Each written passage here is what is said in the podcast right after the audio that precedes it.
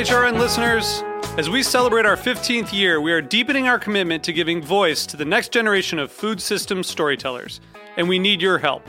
Our internship and fellowship programs help activate new possibilities for underrepresented and underestimated young people through experiential journalism, audio engineering, and production training. Through these unique programs, HRN helps food equity stewards build essential workforce readiness skills that expand their potential and foster economic mobility. Please consider supporting these critical programs. And with a minimum donation, you can be entered to win a dinner for two at an amazing restaurant in one of eight cities and tickets to a concert at a great venue in one of those cities. We have incredible partners across the country who have donated, as they also share our passion for helping to educate the next generation of food systems storytellers. Check out heritageradionetwork.org slash 15 to donate and enter to win today. That's heritageradionetwork.org slash 15 to donate and enter to win today. And make sure you donate before March 31st. Thank you. This episode is brought to you by Paris Gourmet, delivering specialty foods and ingredients right to your restaurant, bakery, and bar. Learn more at parisgourmet.com. People have always said like, "Oh, I can't, I can't do, I can't do gin or tequila or mm-hmm. Yeah. bourbon because it has this effect on me." I'm I've like, never said that. I'm like, yeah, I'm like, Sorry. I'm like, Who are those people? Yeah. But you know, when people say if I start drinking one thing, I have to stick with it. If I'm drinking white wine spritzers, I can't drink anything else. Right. You're like, no, you're not gonna get a hangover from mixing different things. You're gonna get a hangover because you drank too many things, which Exactly. usually happens when you start having multiple different drinks. Exactly. Welcome to the season three finale of Meat and Three. I'm your host, Kat Johnson. You just heard a conversation from a recent episode of Life's a Banquet here on HRN. Gin guru Robbie Nelson sat down with hosts Zara and Breton for an episode dedicated to hangovers. Coming up shortly, we'll get to the bottom of whether it's what you drink, the order of consumption, or simply the quantity. Our stories this week are about the interactions in food, both scientific and cultural. We kick things off with the story from Pauline Munch about alcohol related aphorisms and whether or not they hold true. Beber cerveza antes de tomar vino no previene los Bière sur vin et venin, vin sur Beer bière. before et venin. wine, you're going to be fine. Wine before beer, you're going to be queer. No matter where you're from, chances are you've heard some saying about the best way to drink alcohol. Advice on the proper order of beer and wine can be heard in languages across the world. Although these words of wisdom are meant to protect us from bad interactions and mean hangovers, is there any proof to back this up? Bier auf Wein, das lass sein. Wein auf Bier, das rate ich dir. Meet Dr. Kai Hensel, a German pediatrician who works at the Cambridge University Hospitals. Back in 2016, Kai and three other doctors became interested in these sayings, so they designed a study to test whether the order of beer and wine actually matters for the morning after. A study that is, on the one hand, fun um, and people can relate to and have a good laugh, but on the other hand, at the same time, be scientifically thorough and rigorous. To learn more about the research, we sent up former HRN intern Connor O'Donovan to meet up with Kai in Cambridge. The study was, quote, a randomized, controlled, multi armed, matched triplet crossover trial. That's academic jargon for a really well designed study. Essentially, they created three groups of subjects and made them as identical as possible. They matched each group member on a long list of factors, including age, weight, height, amount they drink, and by what they ate. We would calculate every participant's caloric need for the day, and we gave them one third of that in um, actually pasta and pesto. Wow. Yeah, so we cooked up to 12 kilos of pasta. And so the experiment began. We had study group one who had beer first until they reached the legal driving limit, which is 0.05% um, alcohol in your breath, and then s- switched from beer to wine until they had about double that amount. And then we had a second group that drank in the opposite order. So they started with be- with wine and they had then beer, and a control group that had only beer and drank about the same amount of alcohol. And then a week later, everyone had to come back and drink in the opposite order. Of course, when we drink, we don't do it in labs. Kai and the doctors know this, so they tried to make the study as realistic as possible. while keeping it scientific. And that's why the study took place in a sort of refurbished gym space. So they are old sofa couches. Um, it looks from the 60s, 70s. I think, I guess there was a, quite a good space to do the study because some of the, these guys did some drinking games, but they couldn't drink much because we, we would limit that. And then towards the, the end of the night, someone put on music and then there was some dancing. But, as it turns out, hangover research isn't always easy. Of course, because of the people being st- students mostly and being drunk, it is not easy to to make them stop drinking. I mean, we were in control of the drinks, which is fine, um, but still to control them and then to go to bed. Because what happens is then. By the time the last participant really went to bed, it was about 3 a.m. Right, And okay. oftentimes the next day I had to work. And then the next day we measured the hangover with a validated score, um, the acute hangover scale, um, consisting of headache, nausea, vomiting, so measures that represent a hangover. Okay, enough nerdy amazement at this study. We need to know about hangovers. According to the study we did, there doesn't seem to be a difference whether you drink beer first or wine first for the hangover on the next day. Though it's important to note that they only used white wine and lager beer, so there's way more to be studied. Just think of the North American saying beer than liquor, never been sicker, liquor than beer, you're in the clear. And now it's more liberating. Drink as you go. Just make sure, on average, that you don't drink too much. Still, sometimes we might overdo it and have one too many. And that's when counter interactions come into play. Once morning hits, counteracting the inevitable hangover becomes the priority. Which brings us back to folklore. She lies na porche, all a reach. That was Connor again, this time with a Gaelic saying. So that basically translates as if you're hungover, drink again.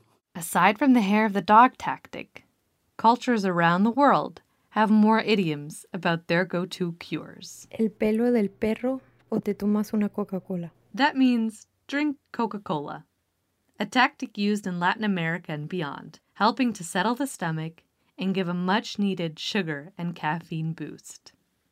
My classic hangover cure has got to be a bacon sandwich and a big cup of tea. In Germany, people eat pickled fish. In France, it's cassoulet or onion soup. In Canada, it's eggs and lots more bacon. But looking at the research, there's still no clear remedy. So, with a mighty hangover, go with your gut and try whatever interaction or counter interaction feels right. In the meantime, if you'd like to read Kai's research, it was published earlier this year from the American Journal of Clinical Nutrition. Just Google grape or grain, but never the twain, to find it.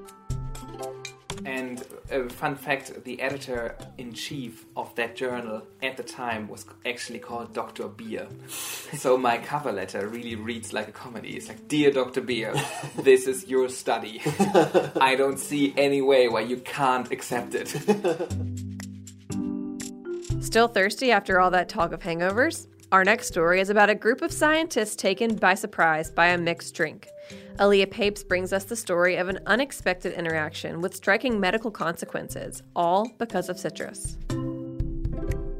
In the 1980s, a clinical pharmacologist and his team were studying the interaction between alcohol and a blood pressure lowering drug. My name is David Bailey. I'm a professor emeritus, clinical pharmacology, Department of Medicine, Western University in uh, London, Ontario. When they got back the results of the study, they noticed something strange. Patients were absorbing much more of the drug into their blood than they predicted. What we found was that individuals had about four or five times higher levels in their bloodstream than we would expect expected from the dose that we were giving. David and his team had given one group of patients the blood pressure drug with alcohol and gave a second group the drug without alcohol. But patients from both groups had way higher levels of the drug in their bloodstream than expected. If it wasn't the alcohol causing the higher levels, what was it? I went back and I and I tried to look at what are the most obvious things. Did we get the wrong dose of drug? No. Uh, was there something wrong with the analytical procedures measuring the concentration of drug in your blood? No. So the only thing that was left was the fact that in this study, the individuals had received their drug with grapefruit juice rather than water. They had used grapefruit juice to mask the alcohol's taste so that patients wouldn't know whether or not they were in the control group. David and his colleagues decided to follow up to see if grapefruit could somehow be responsible for their strange results. David started by testing himself. One day I went into the clinic and took my drug, this drug we were working with, antihypertensive drug called felodipine with water. And the levels were kind of what we would have expected. But when I went in the next day and took it with a good size amount of grapefruit juice, my levels were fivefold higher. It's like taking five times the dose of drug. The team went to work building an official grapefruit study with a larger sample size and got the same results. They weren't sure why yet, but it was clear that grapefruit juice had a huge impact on patients' intake of the drug. The results were so noticeable that medical journals were hesitant to publish the study at first. Well, it was just so unexpected that the attitude was if this effect is as big as he's saying, somebody should have discovered this long before he did. The team fought persistently for their work, though, until finally a major medical journal called The Lancet published their paper in 1989. That study launched a whole body of work, including research that explained why certain prescription drugs are affected by grapefruit. Our best understanding is that grapefruit and a number of related fruits like Seville orange and limes and pomelos contain this group of chemicals called, you ready for it? Furanocoumarins. Uh oh. There's an enzyme in our bodies called CYP3A4. It breaks down and eliminates part of many medications after we swallow them. So, usually only a percentage of the dose we take ends up in our bloodstreams, unless you eat a grapefruit. The furanocoumarins in grapefruit bind to that same enzyme, CYP3A4, in your gut. So, the enzyme is irreversibly inactivated. It's gone. Then let's say you take your cholesterol drug Lipitor or your anti-anxiety drug Buspirone. Normally, CYP3A4 would help metabolize those drugs. But now your CYP3A4 is gone after those furanocoumarins bound to it. Without the enzyme, your gut breaks down a lot less of your medication, and a lot more of the medication gets into your blood. Now there are more than 100 drugs uh, out there in the market that we know for sure or we would predict would have significant increases. David says that 1989 study was the most important discovery of his life. Like so many important discoveries, though, it began almost entirely by chance. I asked David how he ended up choosing grapefruit juice specifically to mask the alcohol in their original study. So my wife and I systematically went through everything in the refrigerator to find out what would mask the taste of ethanol. And we tried everything, and we just had happened to have a whole lot of juices in the refrigerator that particular day. None of it worked until finally my wife said, "You know, I I like grapefruit." So I made it up, and sure enough, I say, "You cannot taste the alcohol in the grapefruit." So this is what we're going to use for our study. If you take medication, check out the prescription information and make sure there's no warning against eating grapefruit. And if there is, be sure to thank David, his wife, and their fridge full of juice for the heads up. Meat and Three will be back after a quick word from our sponsors.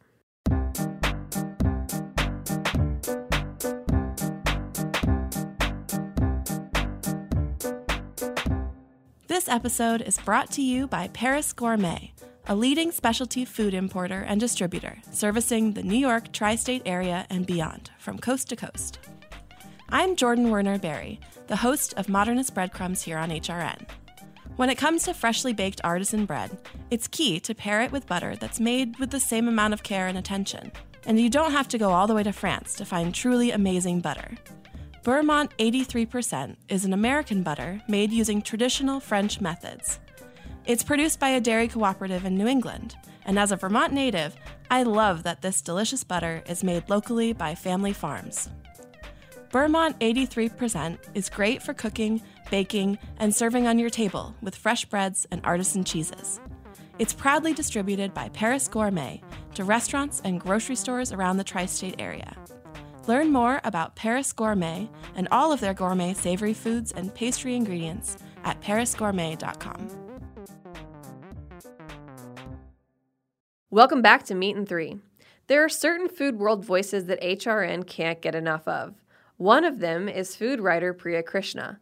Last week, she stopped by our shipping container studio three times for three different shows to talk about her new book, Indianish Recipes and Antics from a Modern American Family. In our next story, Hannah Forden shares how Priya's parents lovingly brought the flavors of their new home into their culinary heritage.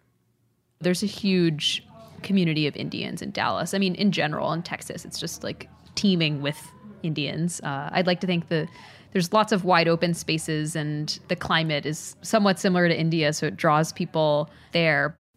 Priya Krishna's mother, a software engineer by training, melded traditional regional cuisine from her home country of India with the food of her new home, the Lone Star State. You know, you have these foods that are your comfort foods. You come to a new place, you blend those flavors of that that are most familiar to you with the ingredients that you have on hand.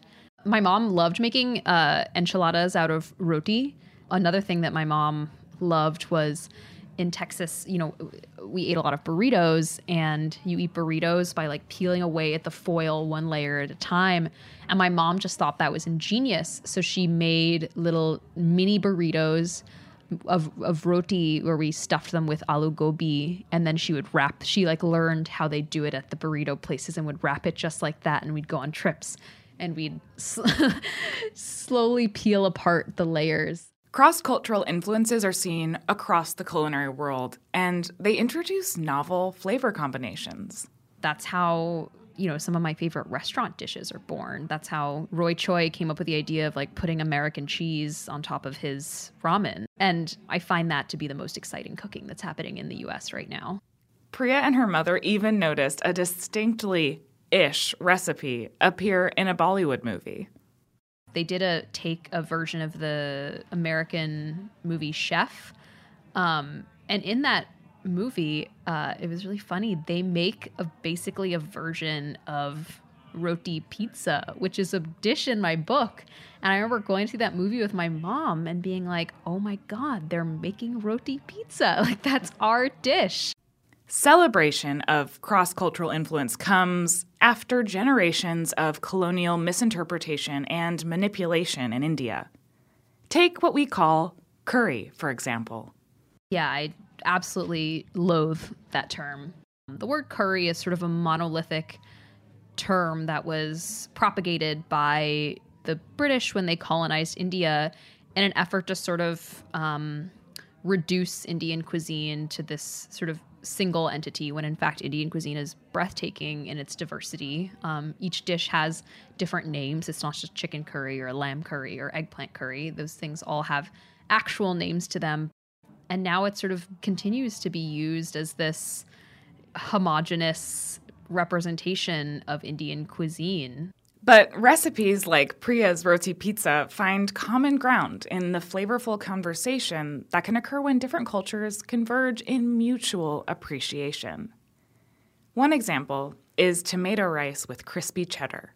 That recipe is a true, uh, like, hodgepodge of things because it's a mixture of classic South Indian tomato rice is a very, you know, very standard dish a Spanish rice that my mom and I found in my Spanish textbook when I was in middle school. I love that, yeah. Um, and then my mom's sort of coming to America and learning that uh, white parents love to melt cheese on things to get their kids to eat it. She was like, "This is genius." so we added a layer of broiled cheddar on top, and you know, sure enough, my sister and I, uh, ten year olds, we loved it. Indianish is a joyful dive into the culinary world of Priya's family. Her mother, Ritu, is a powerful force in Priya's life and in her perspective as a writer. Rosie the Riveter is sort of this exalted symbol of feminism. It was almost subverting that symbol in that, like, okay, it's still a feminist symbol, but we're making it Indian and we're making it my mom. And instead of we can do it, it's you can cook it. It sort of felt like this perfect marriage of everything my mom stands for. My mom is a quiet feminist. She's strong. She is, you know, resilient. Um, and she's really unapologetic about what she believes in and, and, and what she cooks. And, you know, if I'm half the person that she is 20, 30 years from now, I'll be a happy camper. Listen to Priya Krishna's full interview with Michael Harlan Turkel on episode 388 of The Food Scene. And be sure to look out for her book, Indianish, at your favorite independent bookseller. Is your stomach growling after hearing about Priya's recipes? Well, we have one last story for you focusing on a dish near and dear to the heart of HRN pizza. Here's Rory White to take us on a journey to master the art and science behind the perfect pizza dough. Dough. It rises and falls, it ferments and flops. It gets pressed out, spun in the air, and fired in a 900 degree oven to make the perfect pizza. In this story, I'm taking a closer look at dough, specifically naturally leavened dough, and how it needs a lot more attention and interaction than the kind of dough I first learned how to make as a young pizza chef. I'm Rory, the newest addition to the Meat and Three team. My first pizza making experience was four years ago on an organic farm in Portugal. We had a big pizza party every Friday night where hundreds of punks, hippies, and vagabonds would descend on our secluded valley for a massive pizza party rave. That's where I fell in love with making pizza. Early on Friday mornings, we'd have races to see who could mix the dough fastest in these big, banged up basins. We thrashed around and covered ourselves in flour. In Portugal, the dough rose throughout the day in the blistering sun, and no one really gave it much thought, as long as it tasted alright later on at the party, which it always did. Today, I continue making pizza with that same invigorated passion at Roberta's in Bushwick. But then there's sourdough pizza. Known for its light, airy texture and superior taste, it's kind of like having a pet. You have to give it love and attention. You begin with a starter made just of flour and water, and you have to grow it, feed it, and nurture it every day. Importantly, it doesn't use commercial yeast. The leavening agent is created through a process of fermentation. This fermentation process still relies on yeast, just the wild varieties instead. In fact, the process of making sourdough predates commercial yeast by almost 6,000 years. International pizza consultant and sourdough pizza expert Anthony Falco had some recommendations for our host Dave Arnold in episode 187 of Cooking Issues for how to take care of your starter in advance of using it to make pizza. If you want it to be awake to like actually you know, do the heavy lifting of the of the leavening of your of your bread, he's going to need to feed it twice a day, a couple days before he makes the pizza. And, and the way he'll know it's ready to go is it will be like bubbly and frothy and light. You know, if it looks like just soupy, wet flour, then somewhere dormant inside that uh, mixture is is the the ye- the combination of the yeast and the bacteria that he needs to to leaven his dough. There you go. If the starter isn't ready to rock, you won't get those delicious air pockets in the crust, also known as an open crumb. The crumb is a defining feature of a naturally leavened pizza. It's that beautiful cross sectional and totally Instagrammable picture of the crust.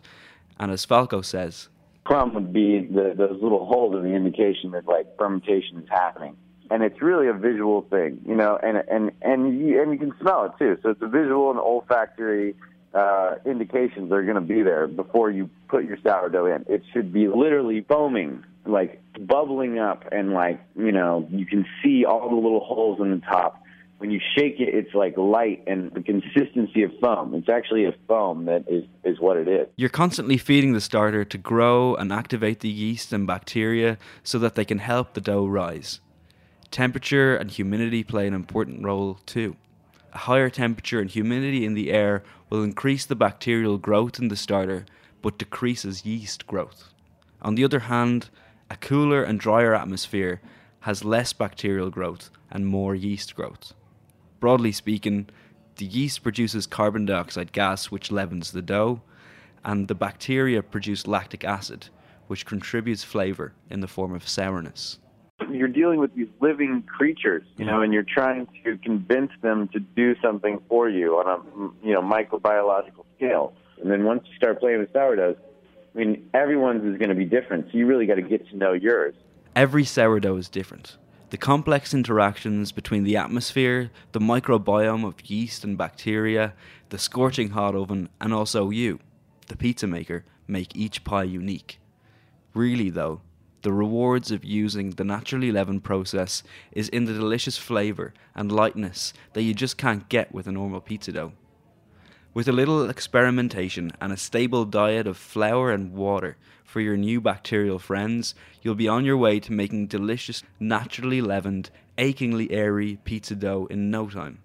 To listen back to the full interview with Anthony Falco, check out episode 187 of Cooking Issues with host David Arnold. That's it for the third season of Meat and Three. Thank you for listening. We'll be back on May 17th with a special episode about our home borough of Brooklyn. Speaking of interactions, interacting with you is one of the most important things we do here at HRN. If you like what you hear, please leave us a review on Apple Podcasts. Your feedback will help new listeners discover Meat and Three, which in turn helps us continue to make the show. Another way to ensure a bright future for food radio is to become a member of HRN. For 10 years, our grassroots organization has told the most important and entertaining stories from every corner of the food and beverage world. It's been an amazing decade, but we can't keep going without the support of listeners like you. Go to heritageradionetwork.org slash donate, and your contribution of any amount will be truly appreciated. Special thanks this week to Pauline Munch, Aaliyah Papes, Rory White, Michael Harlan Turkel, Zara Tangora, and Breton Scott. Special thanks also to Lucy Wardle, Brenda Alvarado Gonzalez, Connor O'Donovan, and Blanche Mena for lending their voices. Meat and Three is produced by Liza Ham, Hannah Forden, Katie Mosman Wadler, and me, Kat Johnson. Our audio engineer is Matt Patterson, and our theme song was composed by Breakmaster Cylinder. This program is supported in part by public funds from the New York City Department of Cultural Affairs in partnership with the City Council.